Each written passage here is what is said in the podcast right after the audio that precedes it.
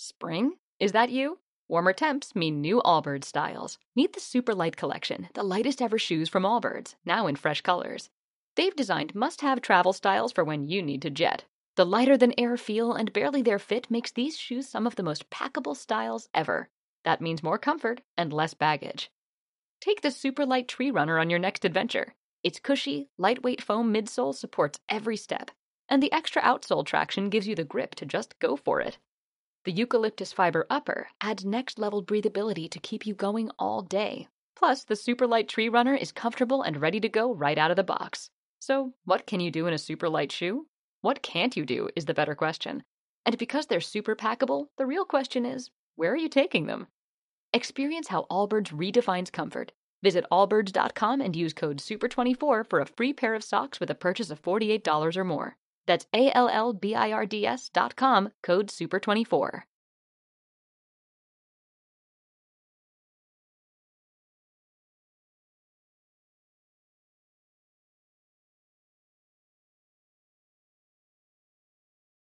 Hola, buenos días.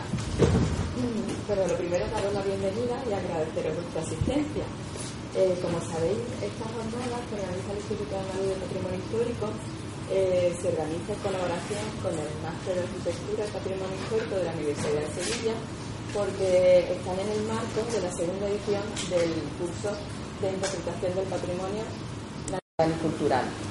Eh, estas jornadas vamos a, a tener la suerte de contar con tres grandes profesionales de la interpretación, con está aquí sentado, no, pero bueno, lo vais a ver luego, con Nutri, que bueno, ha sido uno de los pioneros en interpretación en Andalucía, sobre todo en interpretación en el ámbito del patrimonio natural, pero bueno, yo creo que, que a nivel nacional y sobre todo en la comunidad fue el primero que empezó trabajando y Maribel Rodríguez, que es experta en interpretación en el ámbito del patrimonio cultural, profesora del máster de arquitectura y de la empresa Espiral. Eh, más adelante contaréis con la participación de Manuel Mina de SCOA, que es también experto en temas de planificación y os va a hablar de os sobre todo de la aplicación de las TIC en la interpretación del patrimonio. Así que yo creo que sin mal os paso con Maribel, que es la parte ya más interesante del tema. Muchas gracias. Hola. Buenos días. En principio, agradecer a, al IAPH la iniciativa de montar esta jornada para que hablemos un poco de, la interpretación del patrimonio y la comunicación. Yo voy a hacer la primera parte, la más corta, y, la introducción, que siempre es como la más aburrida que le vamos a hacer. Me ha caído en gracia hacer esa parte. Pero eh, parecía importante que antes de nada pusiéramos en su punto que es la interpretación del patrimonio, que es un poco lo que yo voy a hacer, pequeñito recorrido sobre el concepto de interpretación del patrimonio y sobre los principales eh, puntos en los que se basa. Lo bonito que tiene la interpretación del patrimonio es que es un concepto que se ha ido cargando de significado. Eh, os decía que lo bonito que tiene el concepto de interpretación del patrimonio es que ha ido cargándose de significado con el uso, porque en realidad eh, lo que ha ido pasando es que se han ido aprendiendo posibilidades. Y entonces a medida que se descubría, porque, porque la interpretación eh, fundamentalmente se ha, se ha, ido estudiando a partir de ponerla en práctica, eh, entonces a partir de, estas nuevas posibilidades que se veían, el concepto ha ido como creciendo y ampliándose y adquiriendo eh, nuevos matices según sus, posibilidades, porque es un concepto que es bastante antiguo. La verdad es que eh, la primera vez que se usa en el 57, Tilden habla en este libro, La interpretación de nuestro patrimonio, habla de que es una actividad educativa que pretende revelar significados e interrelaciones a través del uso de objetos originales, por el contacto directo con el recurso, por medios ilustrativos, no limitándose a dar una mera información de los hechos. ¿Veis que he puesto en negrita revelar significado y no limitarse a dar una mera información de los hechos? Porque Tilden, que era un periodista, un periodista norteamericano, al que le encargaron eh, que hiciera una evaluación de cómo se estaban contando los parques naturales, cómo los guías estaban presentando a su público los parques naturales. Y entonces, a partir de esa evaluación que hace, él se da cuenta que contar patrimonio no significa dar interpretación, como tradicionalmente se piensa. Lo que estamos acostumbrados es a... Eh, tenemos un gran conocimiento sobre estos recursos, ¿no? Y entonces tal cual vamos a volcarlo sobre nuestros oyentes para que puedan disfrutar de ese gran conocimiento que tenemos. Pero resulta que si lo cuentas tal cual, como si fuera un estudioso del tema, no llega a la gente.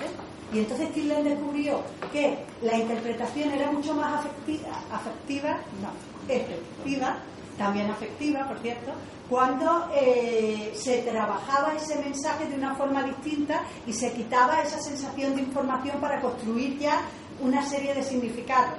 Porque lo importante en interpretación es al final que la gente tenga ese proceso de revelación, que de repente diga, anda, pero si era hecho.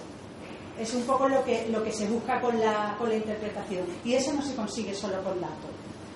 Un poquito más adelante, por ejemplo, os pongo esta definición de Don Alderich, eh, porque la interpretación empieza a usarse fundamentalmente en parques naturales. O sea, durante mucho tiempo incluso se le llamó eh, eh, interpretación ambiental, porque era el campo en el que se trabajaba.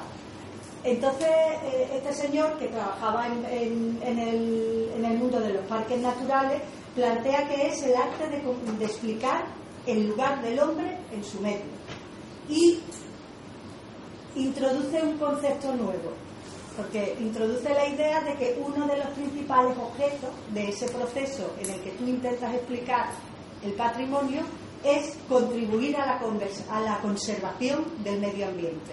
Es decir, de repente está dándose cuenta, está adquiriendo un concepto nuevo. No se trata solo de explicar a la gente, es que es una herramienta, porque esa forma de explicar a la gente lo que está consiguiendo es implicar a la gente en la conservación, eh, que se sientan partícipes. Fijaros eh, los que ya tengáis una edad, los más jovencitos, pues no, no, lo tenéis tan claro, pero los que ya tenemos una edad, el proceso de cambio tan brutal que ha tenido nuestra sociedad en el tema de la percepción ambiental, cómo la educación ambiental y esa, eh, esa idea de que todos colaboramos en, conservar el medio ambiente ha sido un proceso de los últimos eh, 30, 40 años máximo. Antes nuestra sociedad no se hacía, se tiraban papeles al suelo y tiraban los plásticos a la papelera y hacía todo eso ha sido un proceso que se ha ido metiendo.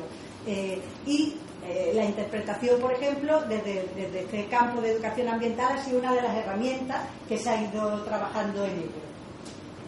Un poquito más adelante eh, os pongo ahora una, un concepto que trabajó la Asociación para la Interpretación del Patrimonio que en la asociación es un poco donde nos reunimos muchos de los profesionales, eh, en este caso hispanohablantes, tanto de, eh, España como del mundo americano hispanohablante, eh, nos asociamos muchos de los profesionales de la interpretación. ¿no?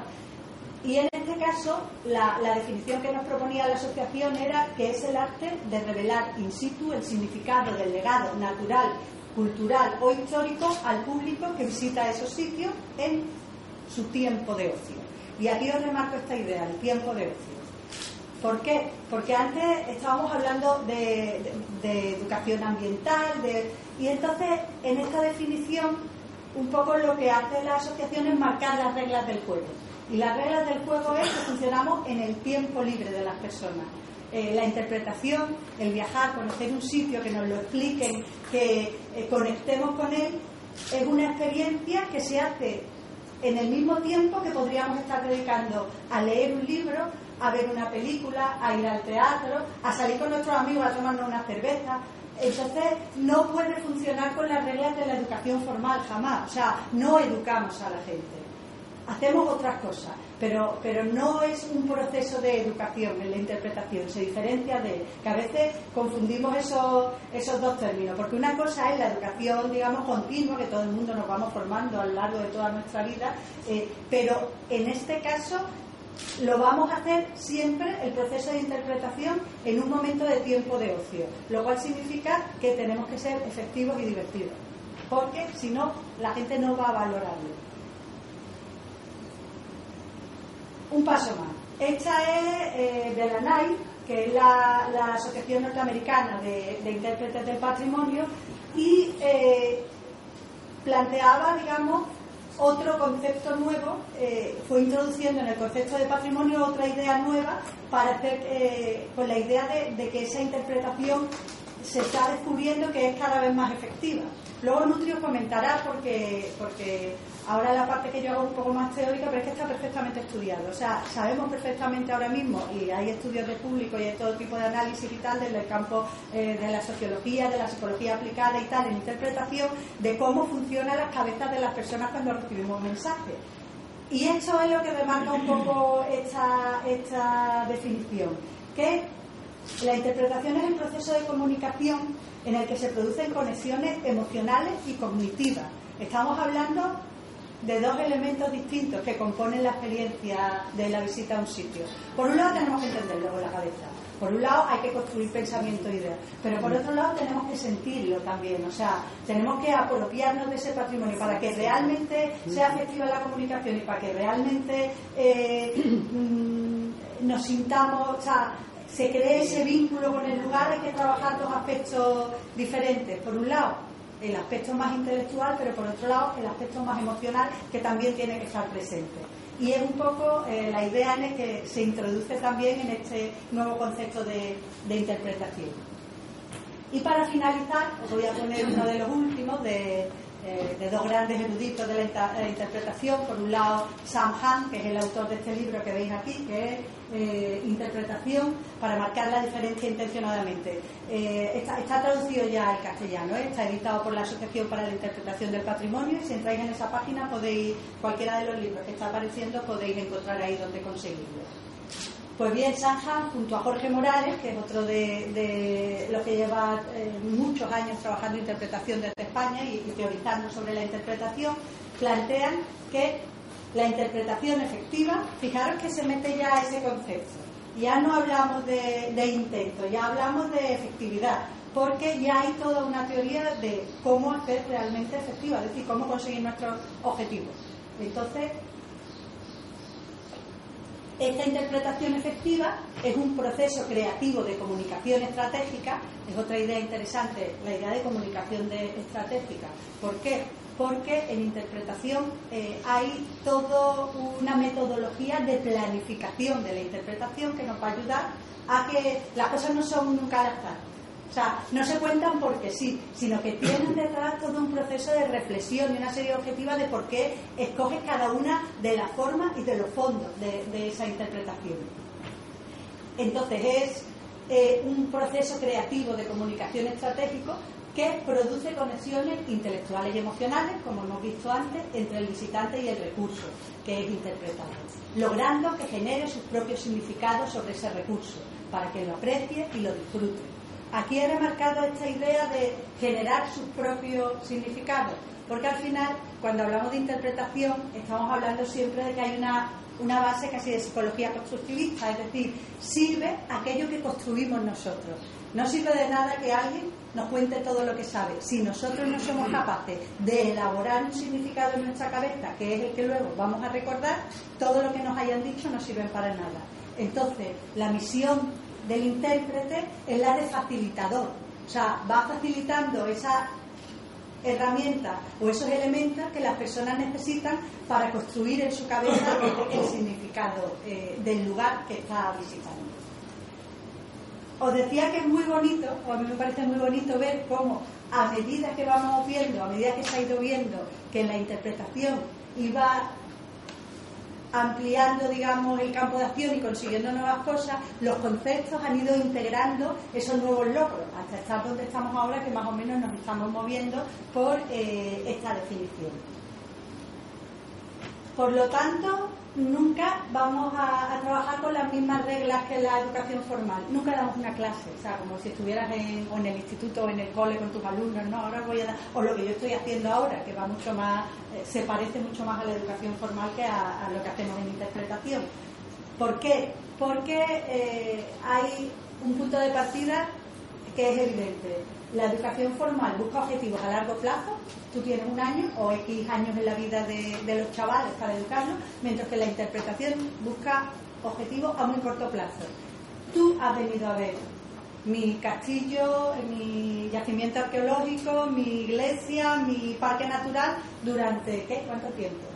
¿Una hora, dos horas? ¿Tres horas el que sea realmente friki y, o sea, tenemos que conseguir nuestros objetivos en un plazo de tiempo muy cortito, que es el tiempo de ocio de la gente y por lo tanto ya cambia totalmente las normas del juego de cómo planteamos una cosa y cómo planteamos otra. Porque los objetivos de uno son formativos y los objetivos de interpretación son recreativos siempre. Podemos hacer que la gente construya pensamiento, pero solo va a pasar si realmente tenemos en cuenta que estamos en el tiempo de ocio, es decir, no intentamos formar, sino intentamos que la gente tenga ese momento de conexión con el lugar intelectual y cognitivo, ¿no? Y eh, porque el objetivo de uno es, educar y el otro sería más bien inspirar, persuadir, porque la recompensa de uno es muy evidente, es decir, buscar una recompensa que es la nota, tengo que aprobar. O sea, yo estoy atendiendo y haciendo todo este proceso porque necesito aprobar este curso. Mientras que en el otro lado no, o sea, si no te está interesando, si no te han conseguido enganchar con lo que dices, tú te limitas a desenchufar. O sea, ¿cuántas veces en una visita guiada no habéis pensado que se os ha olvidado atender la lavadora? O sea, ¿por qué? Porque lo que no han conseguido crear, digamos, ese vínculo que hace que te enganches en el tema, no están interpretando, no están jugando a, a este juego, ¿no?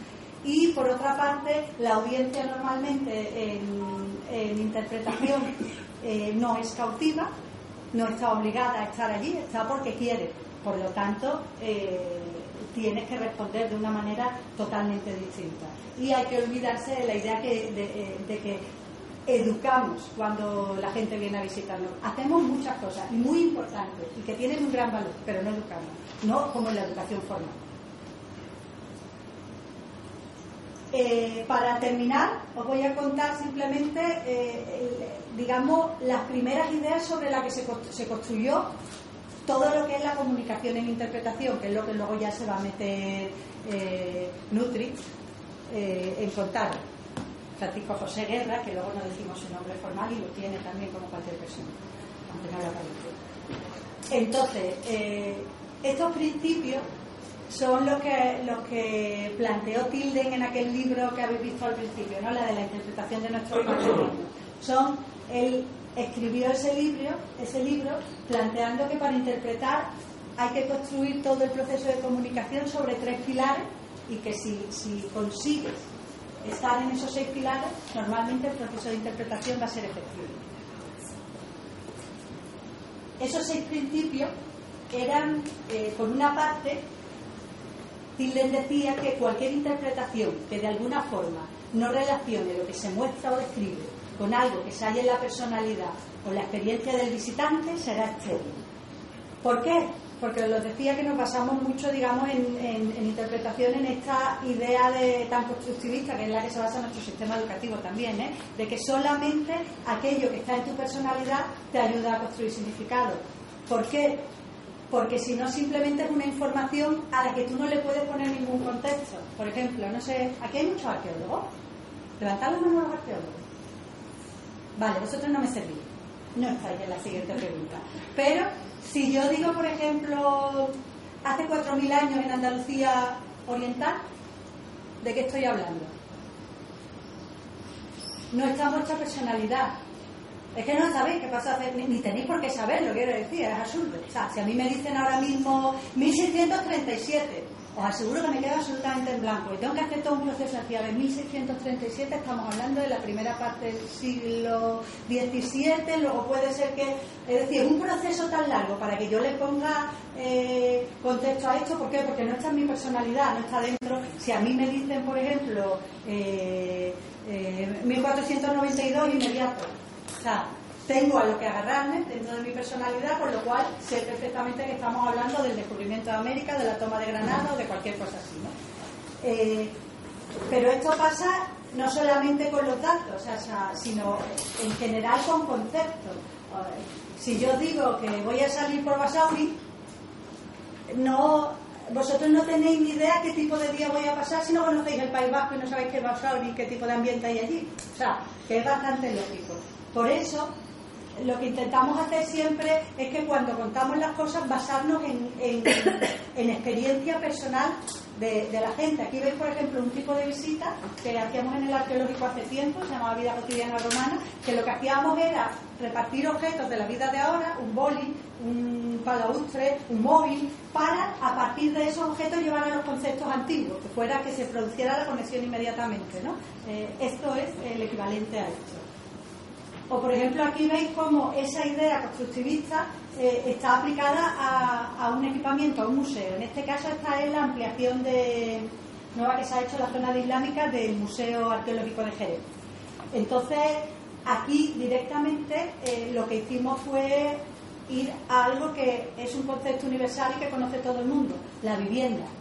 Eh, todos los objetos están expuestos dentro de lo que serían las distintas habitaciones de esta vivienda islámica, ¿no? Ahí tenéis la puerta, tenéis ese patio con ese pozo, pero cada uno de esos eh, grandes espacios que veis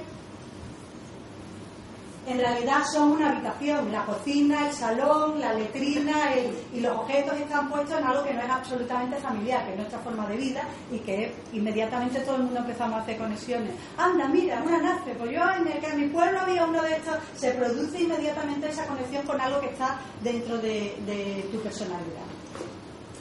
Otro principio que, que planteaba Tilden, voy a mirar un momentito la hora, que planteaba Tilden es que la información tal cual no es interpretación. La interpretación es revelación basada en información, aunque son cosas completamente diferentes. Sin embargo, toda interpretación incluye información. Esto que parece un trabalengua eh, viene a decir simplemente que eh, el proceso de construcción de significado parte de una idea distinta a la de la información os hago un ejemplo muy cortito. Esta es una de las piezas que está expuesta en ese museo de Jerez. Es una taza islámica del siglo IX de vidrio verde y manganeso, que apareció en el Alcázar de Sevilla. Eso que tenéis que ahí es información. Y ahí está todo lo necesario para interpretar. Es más, para interpretar hace, falta esa información.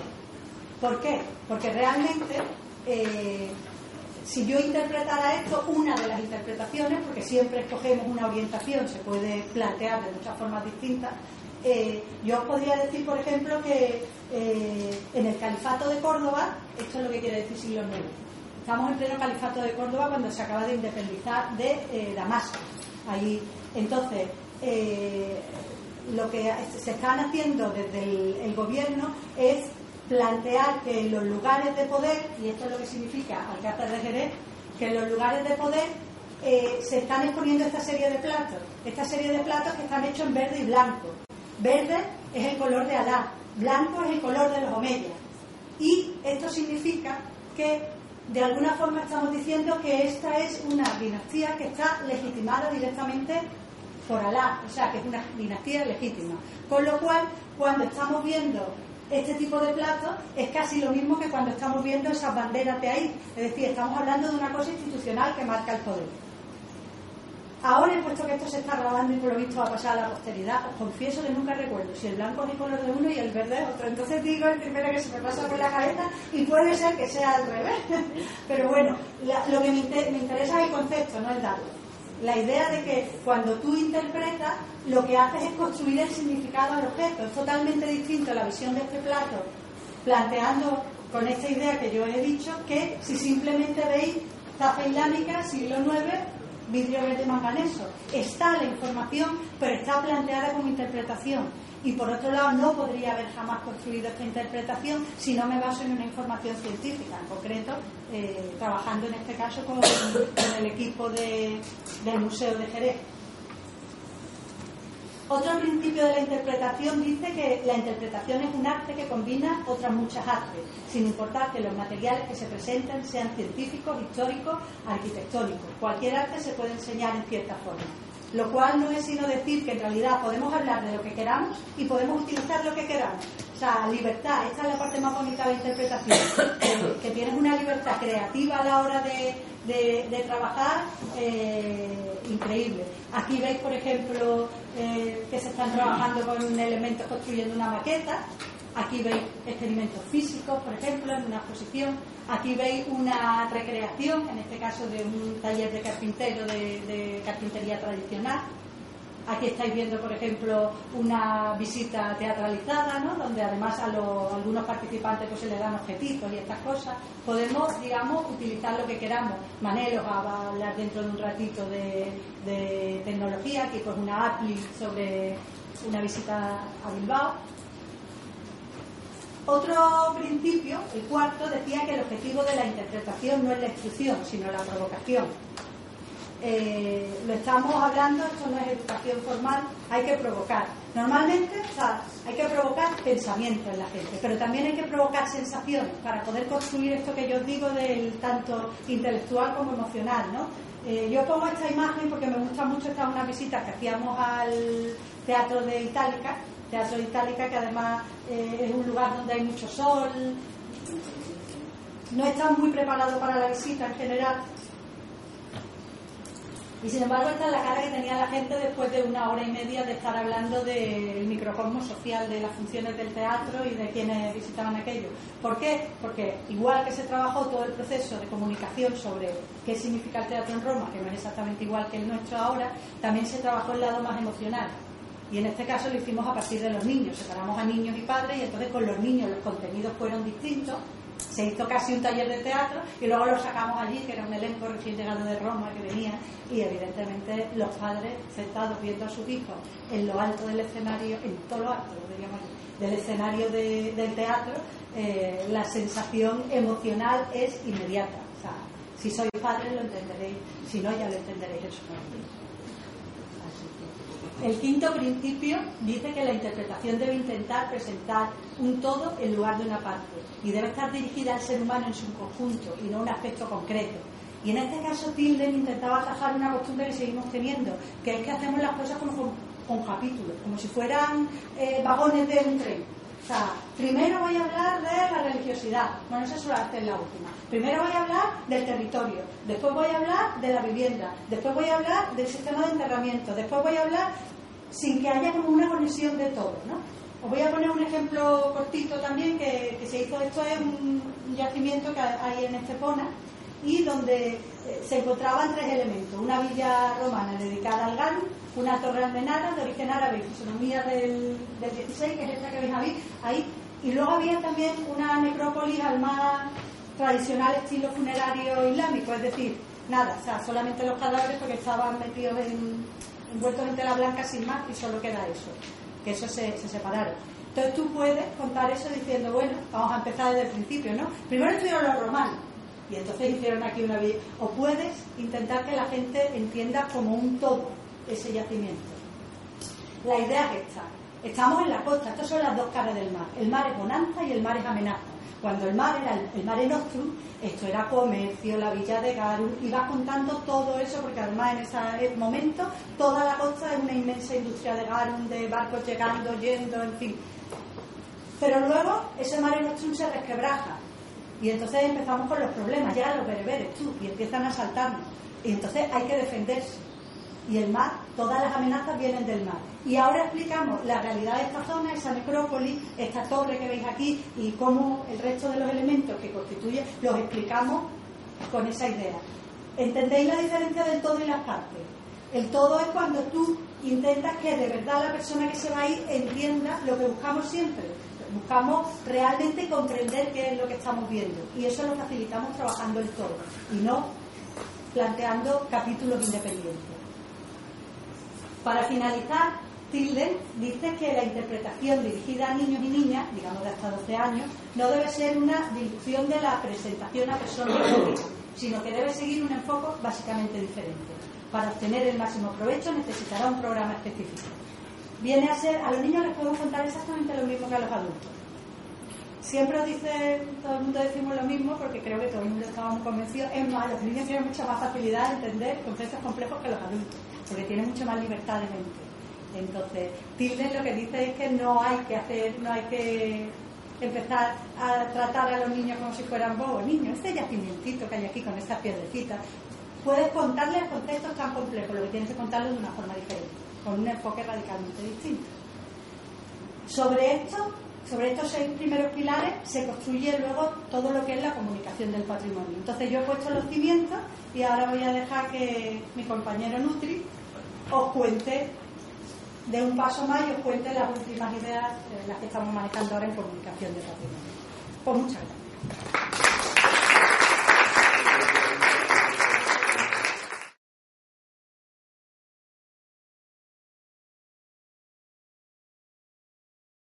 Amplify your career through training and development solutions specifically designed for federal government professionals. From courses to help you attain or retain certification, to individualized coaching services, to programs that hone your leadership skills and business acumen, Management Concepts optimizes your professional development. Online, in person, individually, or groups. It's training that's measurably better. Learn more at managementconcepts.com. That's managementconcepts.com.